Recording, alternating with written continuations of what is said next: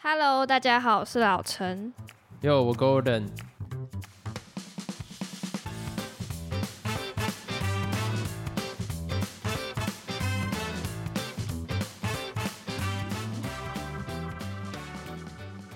那首先，我们一样来回复听众的问题。这一周呢，这位听众他还蛮应景的，因为他问我们说有没有看过《子弹列车》。如果在这个时间点说有没有看过《子弹列车》，然后你还会说应景，那你真的蛮落伍的。哎，不是，那是因为我们今天才看啊。对啦，但是至少它上映了一两周有。只不过，首先先来回答这位听众的问题。没错，我们刚刚热腾腾的看完了，我们也热腾腾的给出一个，给出一个结论，就是呢，我觉得还好。我懂他想要表达什么，我也懂这个黑色幽默的感觉，但是有做得更好的人。有做得更好的导演，就是如果相比起那个昆汀 Tarantino， 我比较喜欢他的呈现方式，因为他还是会有一个完整的故事性。在看《子弹列车》会比较让我觉得它就是一个不上不下的东西，应该讲说啊，它很完整，可是依照我想看的电影要带出相对的深度，它比较没有办法，它就是一个娱乐的片子。看过你可能就忘记了，也不会去多想它里面的一些东西。对，我看这部片的时候会直接联想到之前有一部侦探片叫做《峰回路转》，就是很类似的东西，就是看完你就忘掉了，但是当下你觉得这个体验好不好？不差，但是你不会想要去推荐别人看这部片，因为像我在推荐给别人看的时候，一定是他对我代表了一些什么东西，就是我看完之后我得到了些什么东西，我觉得我想要分享这一个意义给你，我才会介绍你看这部电影。像是 Nope， 我为什么会觉得尴尬，可以推可以不推，就是因为我觉得他的那种悸动少了一点。但是如果说之前的那些电影的话，我会推真的就是因为我在里面看到了一些可以学习的东西。那这部片能学习什么？之前那些可以聊到你的内心，对，它可以带出我心里面很多感受或者是意义。对，但是这部片没有办法。但是刚刚讲了好多但是，就是这个 but， 你如果不是这个屁股，是这个好，这个好烂了。就是这个，如果说你喜欢看的是娱乐片的话，那没有什么问题。我觉得娱乐的电影这部完全称职。可是如果你想要看到更多东西的话，这部片就没那么适合。那有些人会说，他的拍摄手法很酷啊，什么比较诙谐啊，然后或者是像你讲的可能比较中二，这些东西或许有人会讲。可是我觉得有一个比他表现更好的，就是昆汀都已经表现得比他更好的时候，同时又能带出意义的时候，为什么要选择看这部片？其实两部调性还蛮不一样的。你说从前有个好莱坞跟这种比吗？对，因为这个又有点更幼稚了一点，然后怎么讲，它会让我觉得就是一个电玩啦，就是对啊，其实它很多场景真的是很像在打电动的感觉。你讲好听一点可以超译成 cyberpunk， 可是 要怎么讲？我觉得这个角色就是同样一个演员嘛，从前有个好莱坞就是那个布莱德·皮特跟那个里奥纳多·迪卡皮欧，他们两个演，然后跟这一部一样是布莱德·皮特，可是你会觉得他的演技就很诙谐，但你不会能讲出有什么深度。所以你如果是下班累了想要看一个爆米花电影，那你直接把 Netflix 的那个灰影人点开来看就好啦，不用看这个吧。对，其实我觉得这一部我看完会觉得说我浪费钱了，然后会觉得我有点浪费时间。我觉得这适合就是你没事干然后想看一个爽片的时候做的事情。可是我有一个朋友是专门特别爱看这种片，他就想要看打打杀杀，他想要看到特效，他想要看到很酷的 idea 的时候，我觉得这部片就很适合。所以如果你本身会喜欢看玩命关头或者是一些 Marvel 的电影，讲到这个有点怪怪，但是玩命关头如果你会喜欢看的话，这部片就是你会喜欢看的。那如果玩命关头你会觉得干这到底在拍啥小，这部片你就不会喜欢看。但是我知道一定会有人对我这样的讲法有意见，因为他们会觉得子弹列车算是蛮有创意的一部电影，是真的蛮有创意的。但我觉得去看完昆汀的，我会认为可以带来更多东西啦，就是以我自己最主观的意见来讲，所以我给这部片6分。如果他在没有一个解释，就是他最后面那个大魔王自己用口头解释那一段，如果没有那一段的话，这部片可能才3分4分。因为我觉得就算打斗来讲，我也会觉得它不够像是捍卫任务这么 tough， 可是单纯以娱乐性来讲，我也觉得我没有被娱乐到，所以这就是比较尴尬的地方。所以最后面就是6分上下，我觉得6分上下不推。我看完这个电影，我给他3个代名词。第一个就是可爱，What? 因为我觉得里面的演员呈现方式还蛮可爱的啊，而且又有那个娃娃，我觉得那好可爱哦。哦，那你有印象里面那个长头发的那个男生，他是在夜行动物忽然跳出来吓人的那个吗？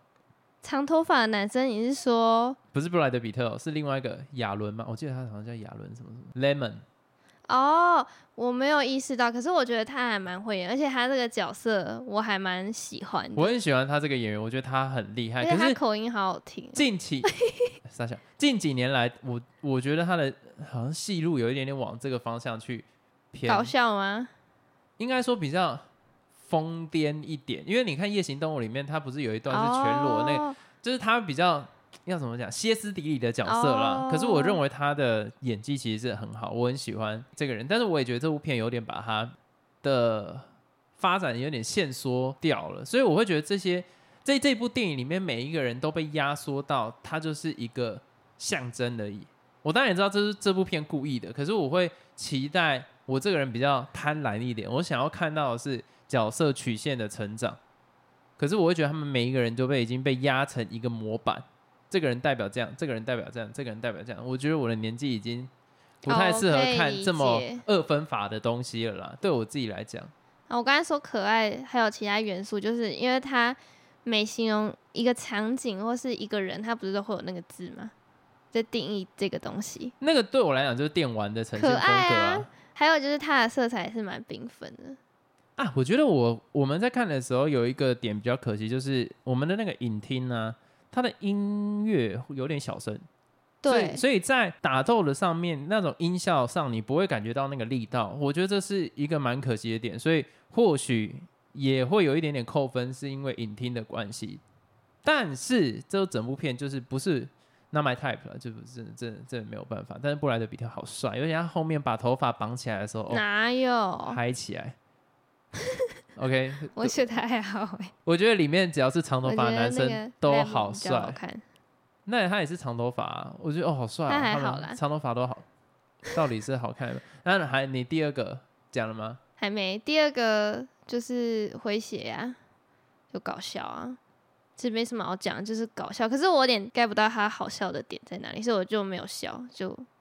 OK， 我也没有笑，我觉得他蛮吃人的感觉。然后第3个点是打斗啊，其实我觉得我把它讲得很像很无聊，但它真的有点无聊，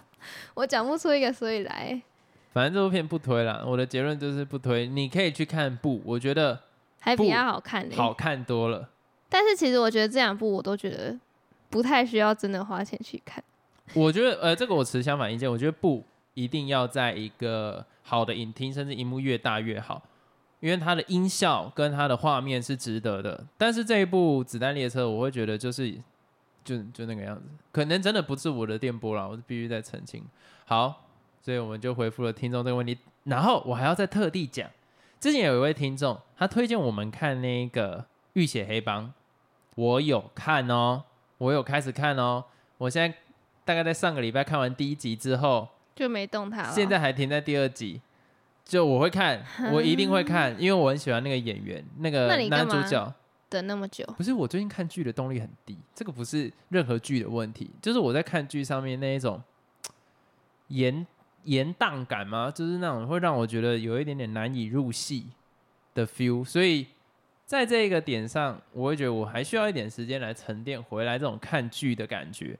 那《浴血黑帮》我可以确定，就是它的调性是我喜欢的。然后那个男演员，因为他常常演那个诺兰的电影，所以我也是一定会喜欢的。这个倒是我一定会把它追完。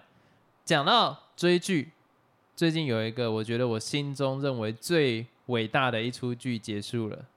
哦，绝命律师，没有错。因为其实我那时候在看绝命毒师的时候我就很喜欢，但是我看绝命毒师的时间点并不是一般人在看绝命毒师的时间点，我在看绝命毒师的时间点已经是大家看完绝命毒师很久之后我才开始看绝命毒师，所以那个时候在看的时候已经跟话题有点接不上了。嗯，刚刚那一段有没有还好、啊、好无聊还好，但是我那时候看完就觉得很震撼，因为绝命毒师我相信有很多人如果听到别人说哦很好看很好看去看，会觉得哎干我觉得还好啊，那种感觉会有，就是会觉得说哎怎么那么拖，尤其大家已经被怪奇物语啊或者是黑袍纠察队类似这样子比较节奏比较快的电影不节奏比较快的剧养坏掉了之后。黑袍纠察队是什么东西？哎它是另外一个平台的剧，你不知道没有关系。那它是哪一类型的？也是这种很沉闷的吗？还是不是，就是那种超级英雄的哦。对，就我觉得近期大家的胃口有点被养坏，就是那个节奏越走越快，所以你在这样子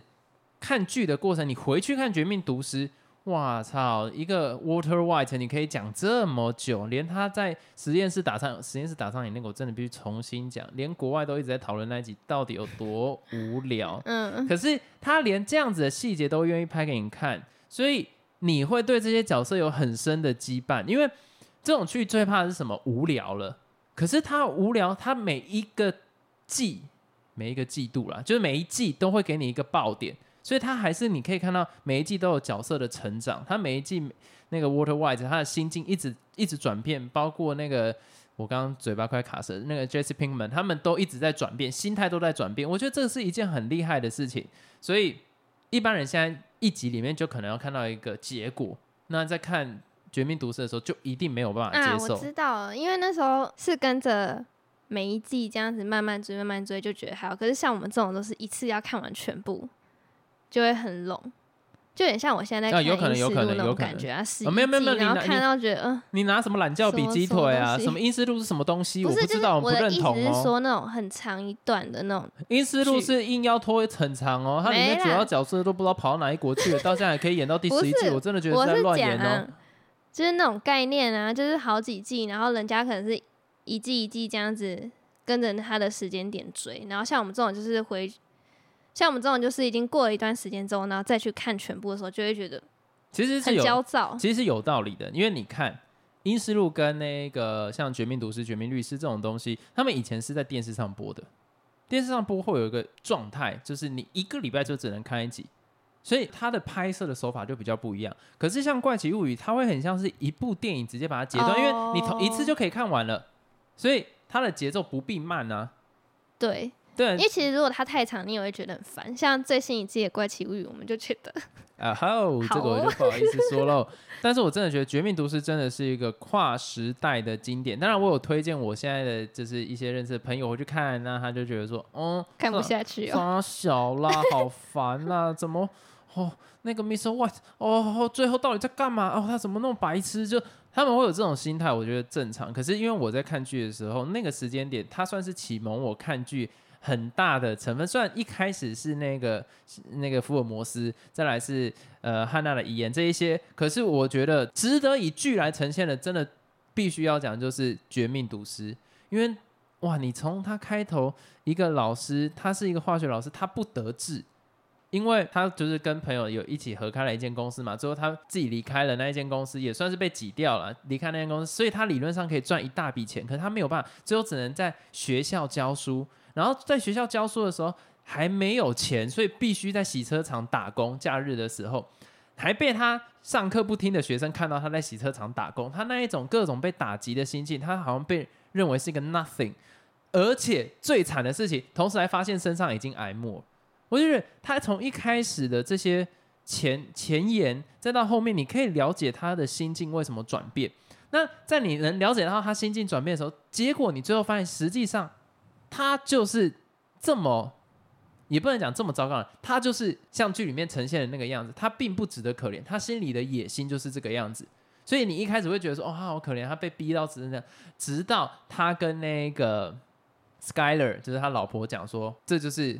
我喜欢做的事情的时候，你会觉得那一个瞬间那种冲击感是你可能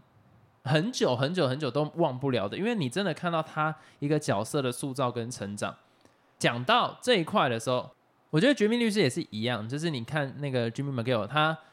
崇拜他的哥哥，因为他哥哥在律师事务所里面当合伙人，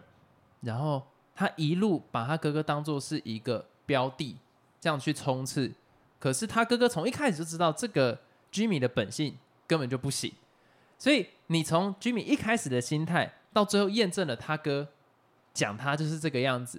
就那种矛盾跟冲突，没有一个人完全是对的，他就是终究是那一条路会走到结尾。像是我看最后一集，他最后不是给他哥就是说什么拿食物给他，然后说不用钱，他其实是回归到第一集，就是第一集他最后也有拿东西给他哥，反正就是我觉得他的那一种对称是让我非常喜欢，非常厉害的。然后你看最后那个 Kim， 就是 你真的觉得这就是真实的人会发生的人生。因为我那个时候我跟我朋友讲说绝命毒师好看的点，他就说真实哪有人会这个样子啦，怎么可能会这么疯，怎么可能有人可以这样赚钱，怎么可能会怎样，这太夸张好不好。但是我周遭就有这样子的例子，所以我就直接跟他讲说我周遭有些人发生的事情之后，他就能理解。那我觉得这两部剧就是你仿佛看完了一个人的故事，一个人的故事，而且他虽然主题是这几个人，可是他会延伸到连周遭的配角也都是很鲜活的，我觉得这是很厉害。这个你每一个角色你其实都会很关心他们，然后你看到包括最后一集大家看到那个黑白那一张图，然后他的那个 Hank 的老婆会想到他以前紫色的衣服，因为你以前对他印象太深刻了，所以他就算现在黑白了你也会觉得他就是那样子的衣服。所以我觉得这个真的是每个人形象都很鲜明，真的都很鲜明。虽然 Hank 他老婆被骂爆，就是当初大家在看的时候觉得很烦，他爱偷东西关我屁事，或者是 Skyler 很烦，但是像我在看最后一集的时候，就绝命律师最后一集的时候，我还是会想说我可不可以看到 Skyler 回来，我会想要看到 Skyler， 因为每个人都回来啦。对对对对，那种感觉很好。而且最厉害的是一个绝命毒师要起承转合然后对称的完整，麻烦去看一下那个 Game of Thrones 或者是那个阴尸路，没有啊一个作品都很难做到这件事情。他跨越了3个作品，从绝命毒师、续命之徒，然后再到绝命律师，3部是有起承转合的，这个非常厉害。虽然他中间有找一些就是以前的片段重拍，很明显那个 Jesse Pinkman 非常老非常多嘛 Aaron Paul 啦，就是他老非常多，可是实际上那种感动是没办法取代掉的。尤其你看到最后绝命律师他们在抽烟的时候，你有想到啊最前面他们也是这样抽烟，那种对称，然后包括那个他这样握住他的手抽烟，我真的就觉得说我觉得那就太浪漫了。虽然我忘记几年换几年了，但是86年7年换86年，哦对，7年换86年是7个月还是7年啊？哦，7年换成7个月，他做这么多事只要7个月也太爽了吧？对，我觉得这些都是很浪漫。我真的，你要我很简短的介绍或者说简短的推荐说为什么要看这一部，我只能跟你讲说它就是人生，它就是人生，没有什么好讲的。它就是你看完了人家完整的人生，而且是非常能学到东西的。对，这是真的。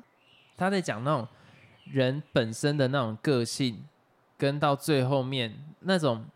这段旅程真的太让你有共感了啦，我觉得这很厉害。某方面我会觉得绝命律师我会把它跟马南波杰克放得很近。为什么？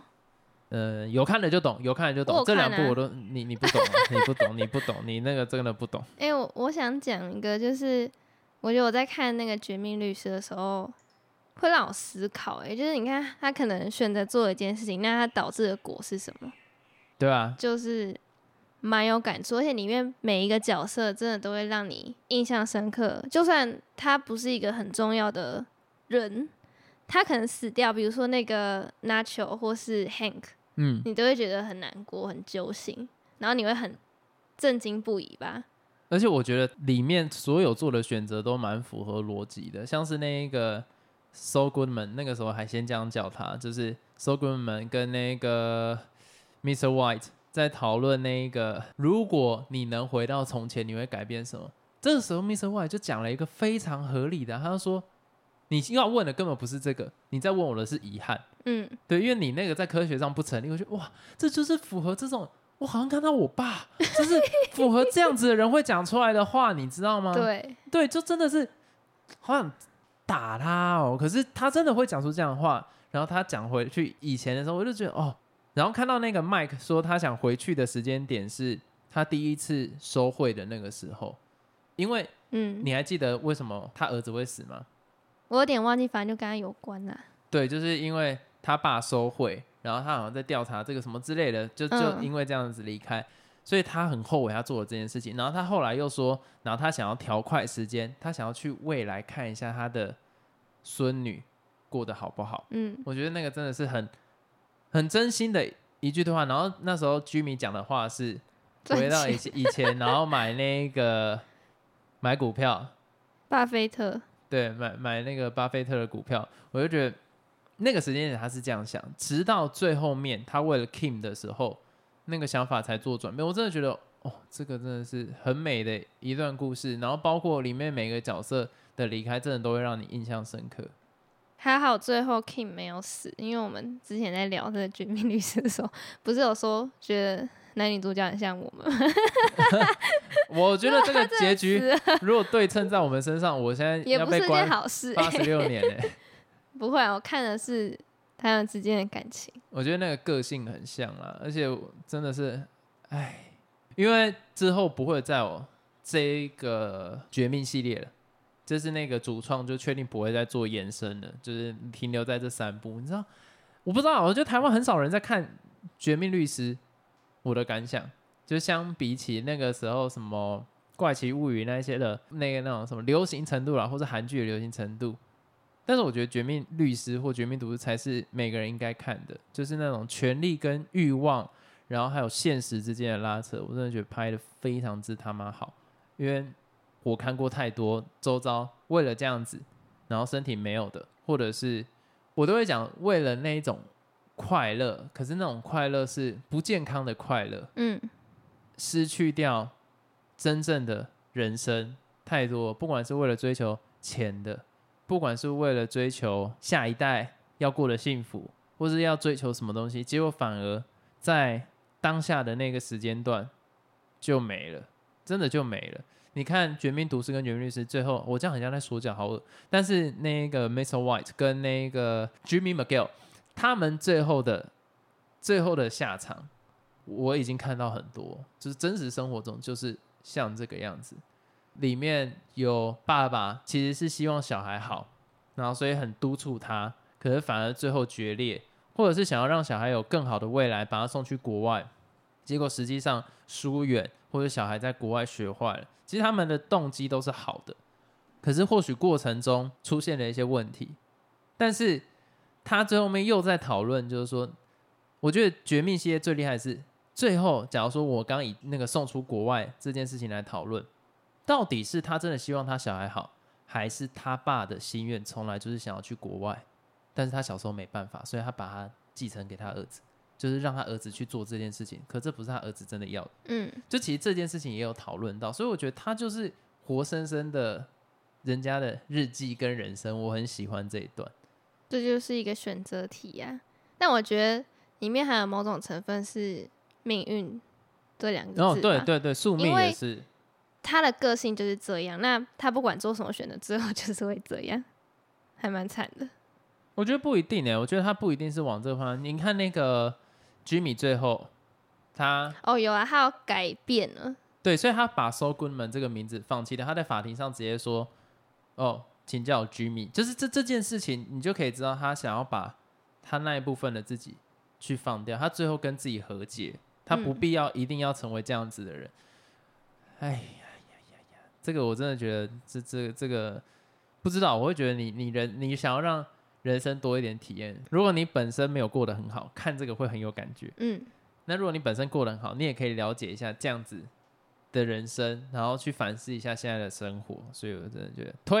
推爆10分，满分。再来，刚刚我们不是讲到很多有关钱的部分嘛？那最近新闻好硬要，最近新闻也讲到很多跟钱有关的嘛。就是我觉得我在这边也尽一个小小在做节目的人的管道，就是宣导大家不要跑到国外每次去做什么工作。因为老陈之前其实有发生类似的状况，他不是要出去国外工作，是那里有认识什么学姐什么学姐，以前的学姐，然后是在菲律宾，一样是博弈的哦。可那个时间的状况是老陈他们要去帛琉吗？是帛琉？没有啊，就菲律宾啊，就菲律宾，想要去菲律宾玩，然后他的学姐就很主动的讲说，哎，我可以带你们这样子的状况，因为其实是那个老陈的朋友先问那个学姐，就是说可不可以当地陪嘛，然后就很主动帮。可是最近这几天的新闻就有讲到说，当初那可能那几年前啊，发生了就是菲律宾当地博弈变成非法的，有一些人变成是用这个方式带人过去，然后转卖掉。嗯，虽然我不敢断定就是老陈他的那个学姐一定是这个样子，可是我认为现在不管是怎样，在这个时间段大家出国，尤其到东南亚都尽量小心啦，就是还是有风险啊。而且那时候还很白痴哦，就想说，为了安全一点，所以跟那个学姐要她的姓名啊，还有她在台湾的地址啊，还有她的电话。但我现在想一想，要能用哦，对，要干嘛？如果人真的被换走，也回不来。对啊，当然我会觉得说，我还是相信人的善意是那是善意啦，可是防备心还是要有。尤其你看新闻现在最近这个样子，那这边呢，好，我要站边喽。最近都要跟时事沾上边，让我觉得压力好大。我们真的要感谢 Bump 的宣导啦，因为虽然最近很多人在骂他，我知道，对，很多人在骂他，对，我就不想讲，反正就是他被骂了，说什么就没救几个人回来就在那边，或者说什么他在那边可能什么非法管道什么有的没有的，很多人在那边骂。可是我心中其实对他是蛮敬佩的，因为他从最一开始的影片就有在宣导，他还没有讲说什么柬埔寨回来，或者也没有讲说什么到什么杜拜去救人回来的时候，在更之前他就有发了非常多部关于怎么样不要被骗的影片。我觉得那些都是你要讲说好智商税讲那么难听，但是连苍兰哥这样子的医生都有可能被骗的时候，我真的觉得大家不要对受害者落井下石。那像现在我跟你讲，我看到最不爽的事情是绿党开始对他救回来的那一个人做身家调查，把那个男生以前可能犯过什么罪。你说谁对谁？就是那个 Bump 从杜拜带回来的人，他们去查他的名字，然后看他以前有被判过什么，就是有关诈欺相关的，但不确定到底是不是他犯的啦。可是他们特地去找这个人以前的他的个资，也不算个资，因为那是公开的，可是就找他以前的资料出来说，你看救的人都是这一种。我真的觉得这很没有良心，也没有良知。因为今天他犯罪了，那他以前犯过罪，他有没有付出代价？好，就算他没有付出代价，可是今天他是一个身为台湾的国民，他本身有他的权利被我们国家保护。好，今天我不管外交部是不是做的不够多，这些都我都觉得我懒得讨论。可是今天人被救回来了，那我们是不是应该开心？我们把身为台湾人救回来，而不是这个时候为了要攻击跟你意见不同的人去翻身家调查，然后说他这个人是怎样怎样怎样。你们不是说不要等下我讲这句话我觉得很恐怖哦，说论文不代表他政治的能力吗？这个不是你们讲的话吗？怎么会变成过往的事情又可以来定义呢？因为像我自己的从头到尾的标准，我都是觉得说什么有错就道歉，然后不管歌手，我相信有听我以前集数的就知道，什么 Justin Bieber， 我说他的作品只要好，我根本不在意他是怎样的人。对，我从以前的标准就是这个样子，所以不要双标嘛。而且人家好不容易被救回来，就算他要做坏事的怎样，可是他今天身为台湾的国民，本身就应该有这个权利啊，这个没有任何问题啊，维持自己心里的良知，就这样子。而且好，大家在讨论 Bump 可能跟什么黑帮有什么东西，我觉得哎呀，那个东西好有这些事情，好，那我们去讨论这些 OK。 可是你不能否定他前面为了这些做的努力，他拍的反诈骗的影片有没有帮到人嘛？有啊。那难道我们这个国家连骂都不能骂，连监督都不能监督了吗？我觉得这个东西是很为什么我以前很喜欢民进党，现在还好，但我为什么以前很喜欢，就是因为他会试着把它变得更好，但现在不是，他旁边就一堆蟑螂忽然跑出来一直在闹。我真的觉得不要闹啦，真的不要闹好不好？有心做事，你可以针对里面做的不对的事情来做检讨，不要人身攻击嘛，真的不要人身攻击干嘛？就有点把事情带偏了。重点是他就是故意的，他就是故意要这样做啊。而且好 Bump 做这件事情，好，他以前是怎样的人？林志坚的论文跟他的从政能力没有关系。What？ 不要再双标了好不好？我觉得一个人只要他以前做的错事，他有道歉，他有悔改，那他现在做的对的事情，我们就应该要称赞他。所以大家都没有做错过事情哦，大家都觉得自己都很棒，从小大家都最棒，妈从小跟圣人一样。我觉得这种东西真的不要这样，反正如果你被挖出来黑历史，就道歉，道歉就好了，悔改就好了。有在做好事，就是应该值得称赞。不知道，这是我身为一个，好，我现在不敢讲自己是深绿，身为一个浅绿的人，我觉得我想要发表的一些想法，不认同就算了。我也不会想要吵这件事情，但是我 respect 愿意做事的人，这样就好。那我们这一集到这边结束了，如果有什么想对我们说的，或是会不会都开始骂一些建议？我其实等一下我再重申，我没有很想要讲到政党的事情，拜托政府不要。但因为刚好最近事情都是这个吧。对啊，但是政府不要逼我要讲到这一块，好不好？就是我觉得就不要逼我们一般人要去发表这个，平常我连讲都不懒得讲，我觉得这种东西有什么好讲的？大家棒就棒，拍手；大家烂就骂他，道歉，这样就好了。好了，我不要再发牢骚，我越来越像那个政治老人。对，欸反正总之就是大家独立思考一下。那我们这一集到这边结束，大家再见，拜拜，拜拜。